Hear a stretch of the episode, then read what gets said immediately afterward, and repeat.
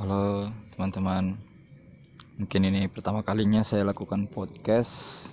Jadi podcast ini sebenarnya lebih kepada sharing Pengetahuan-pengetahuan yang sering kali jadi perdebatan-perdebatan Di antara kalangan organisasi Dan juga kepada bagaimana sih soal Indonesia. Ini kan yang paling sering uh, dilihat dan mungkin teman-teman sering kali turun dalam gerakan-gerakan baiklah dalam gerakan diskusi, gerakan literasi atau gerakan yang mengarah pada uh, tuntutan gerakan aksi seperti itu.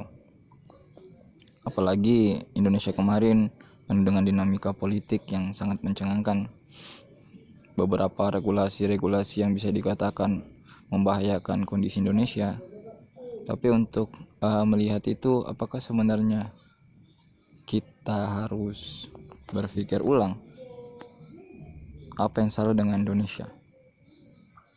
Sampai kepada hal-hal yang terkecil yang harus diskusikan baik dari segi sosialnya budayanya ekonomi politiknya dan sistem pasar serta tantangan masa depan Indonesia seperti apa mungkin seperti itu untuk konten-konten yang akan